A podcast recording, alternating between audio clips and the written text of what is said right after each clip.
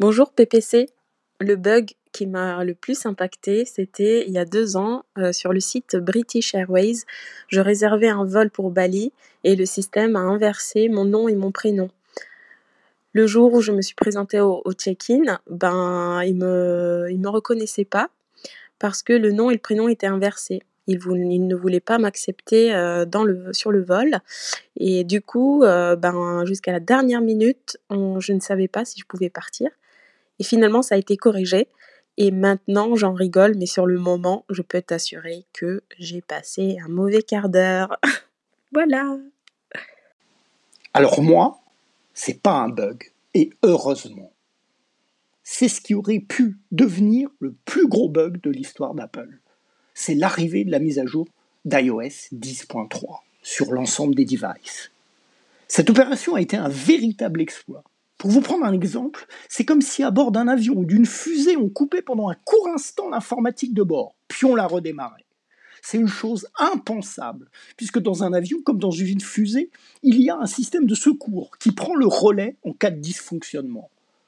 Et là, imaginez, on éteint, puis on redémarre l'ensemble du système informatique de bord. Et c'est exactement ce qu'a fait Apple avec la mise à jour d'iOS 10.3. Il a coupé le système et a redémarré en plein vol. Si ça n'avait pas fonctionné, des millions de devices auraient été inopérants. Vous imaginez l'image d'Apple? Ce qui aurait pu être le Mon plus grand bug de solitude. Alors, comment vous le raconter? Est-ce que vous connaissez la ville de Berne en Suisse? Eh ben là, vous allez vraiment rester en berne, euh, parce qu'il y a 20 ans, je travaillais en centre d'appel Wanadoo et j'ai dû combattre face à des clients qui utilisaient le lecteur de CD en porte-canette quand je leur demandais de fermer leurs fenêtres, fermer les fenêtres du salon. Et quant aux utilisateurs de Mac, je vous laisse imaginer les réactions quand il fallait mettre les préférences PPP à la corbeille. Voilà, ça vous laisse imaginer le plus grand moment de solitude que j'ai pu vivre. C'était Alexandre en direct du centre du monde, soit de Paris. Mon bug le plus récent est sûrement mon enregistrement vocal pour PPC. J'ai essayé une dizaine de fois sans succès. Ça tournait en rond et ça ne voulait jamais aboutir. Donc voilà, ça m'a rendu folle. Bonjour, c'est Lionel de Paris. Alors mon plus gros bug digital, ben, il est lié à cette période de confinement. En fait, à force de jongler entre mon carnet d'adresses mail pro et perso, ben, j'ai fini par me mélanger les pinceaux et j'ai mis en copie d'un email pro, heureusement pas critique, la maîtresse de ma fille. Elle partage son prénom et une partie du nom avec ma collègue directe. J'avais tout pour me planter. Bon, ce message ayant eu un certain succès et malgré mon correctif, la maîtresse aujourd'hui continue à recevoir des messages, en effet boule de neige. On lui demande même son avis, ce qui finalement nous fait tous sourire. Si je cherchais une raison pour préférer les réseaux sociaux d'entreprise et les outils collaboratifs aux listes de distribution par email, euh, je suis servi. Mon pire bug restera mon premier bug pro. Première mission chez un constructeur automobile pour réaliser des images de synthèse. À 17h, veille de présentation, le dernier calcul s'arrêtera à 68%. Je pars des locaux à minuit, j'y reviens au petit matin, rien n'y fera. À la réunion, j'ai dû présenter des pré-rendus. Et finalement, on trouvera le bug à 14h. Une erreur 404 ou pas? En tout cas, un bug bienvenu pour soutenir ma procrastination légendaire. Tout ceci remonte à un temps qui n'est plus, mais je le partage avec vous avec plaisir. Ou comment exploiter les bugs d'horloge des Mac en local pour gagner presque 24 heures pour envoyer une réponse à un appel d'offres et être à l'heure malgré tout. Il n'y a jamais de hasard. En l'occurrence, ce bug-là m'a sauvé bien des fois la mise. Depuis, depuis je me soigne. Activement, mais au dernier moment, pour échapper à la procrastination.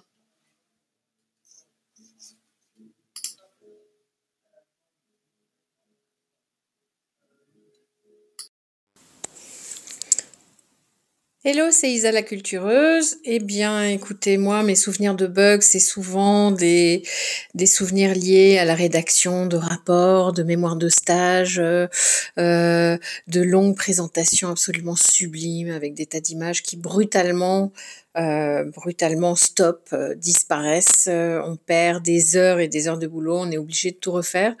Donc, ça arrive au moins deux ou trois fois euh, dans une vie, si ce n'est plus. Donc on apprend à sauvegarder, on apprend euh, à faire un peu plus gaffe, mais quelquefois on n'y peut rien et ça plante quand même. Salut, Zoubert de la région parisienne.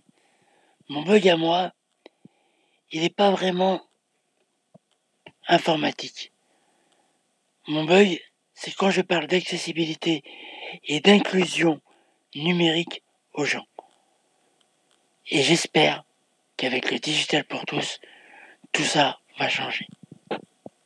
Épisode numéro 404 du Digital pour tous, on va parler des bugs. Oui, les bugs. Allez, écoutez bien. Votre ordinateur a rencontré un problème et doit redémarrer. Nous collectons simplement des informations relatives aux erreurs qui nous permettre de mieux comprendre et puis de redémarrer votre ordinateur. Ça vous est déjà arrivé? Oui. Les bugs, ces petits riens qui font qu'une application plante, qu'une action demandée ne se passe pas tout à fait comme initialement prévu par son concepteur. Les bugs, ces failles de sécurité qui font le délice des pirates informatiques, les bugs qui deviennent même des œuvres artistiques, les bugs sont nos invités ce matin dans ce nouvel épisode du Digital pour tous. Et l'erreur 404, les bugs. Ah, les bugs du digital, c'est un sujet qui nous a été proposé par Corinne et Jean-Emmanuel. De quoi parlons-nous? Alors, petit tour, tiens, chez nos amis de chez Wikipédia, on apprend qu'en informatique, un bug est un insecte en anglais ou un bug au Nouveau-Brunswick, au Québec et en France. C'est un défaut de conception d'un programme informatique à l'origine d'un dysfonctionnement.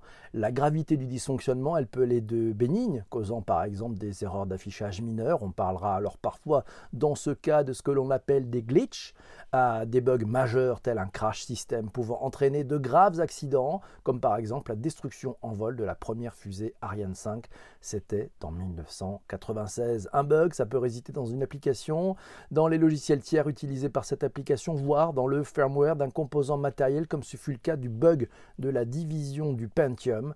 Un patch est un morceau de logiciel qui est destiné à corriger un ou plusieurs bugs. Alors vous aimez les patchs, vous aimez les bugs, vous allez en avoir pour votre argent ce matin. Quelques bugs célèbres. On trouve ça sur aconit.inria.fr. Vous avez le lien dans les notes d'épisode.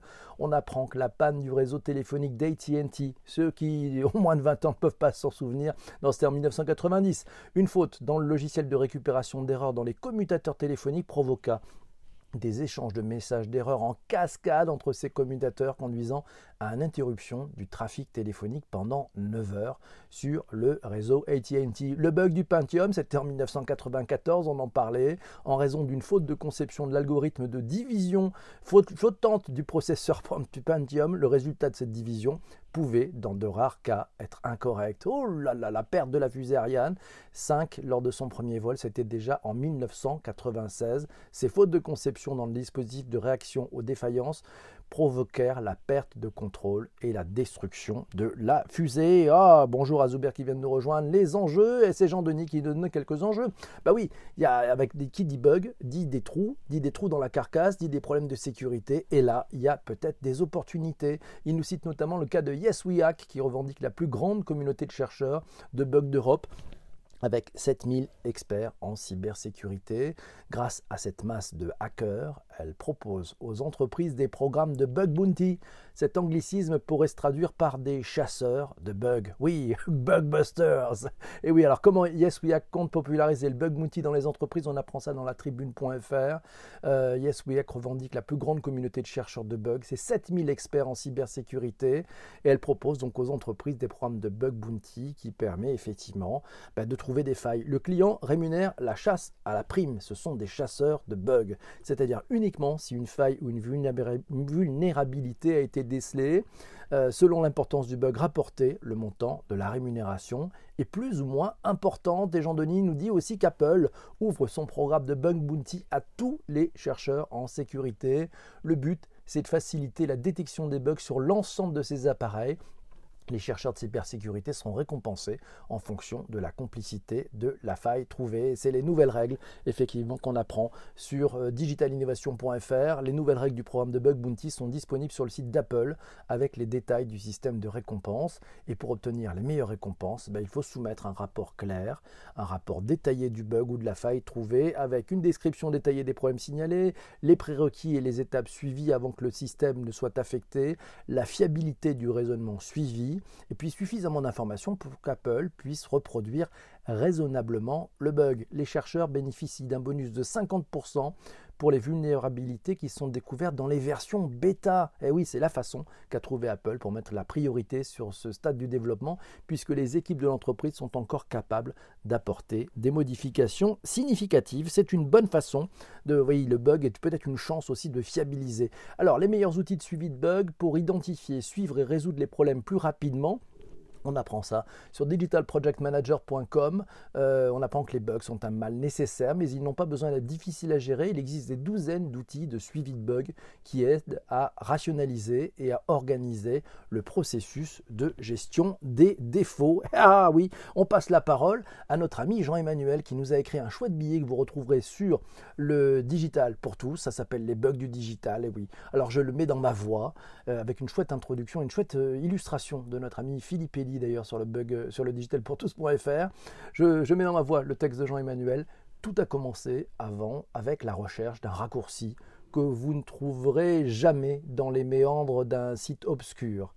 Tout a commencé par l'apparition de cette page qui s'était affichée au détour d'un chemin 404. Pendant un moment, Jean-Emmanuel s'est demandé où était la manivelle pour redémarrer le moteur de ce site, comme jadis on le faisait avec les Peugeot, reconnaissables par leur numéro à trois chiffres. La page était trop belle, nous dit-il, il y a quelque chose de suspect. Alors il s'est rendu dans la peau de, il s'est mis dans la peau de l'inspecteur Colombo, il a enfilé son vieux par-dessus beige, il est descendu de sa 403 cabriolet, l'air de rien, mais bien décidé à trouver le coupable. Alors, Jean-Emmanuel, eh oui, c'est que on est tous en train de se dire, il a fait un blocage, il a un bug dans la tête, il a le BIOS qui n'est pas à jour. Mais le bug, il vient d'où?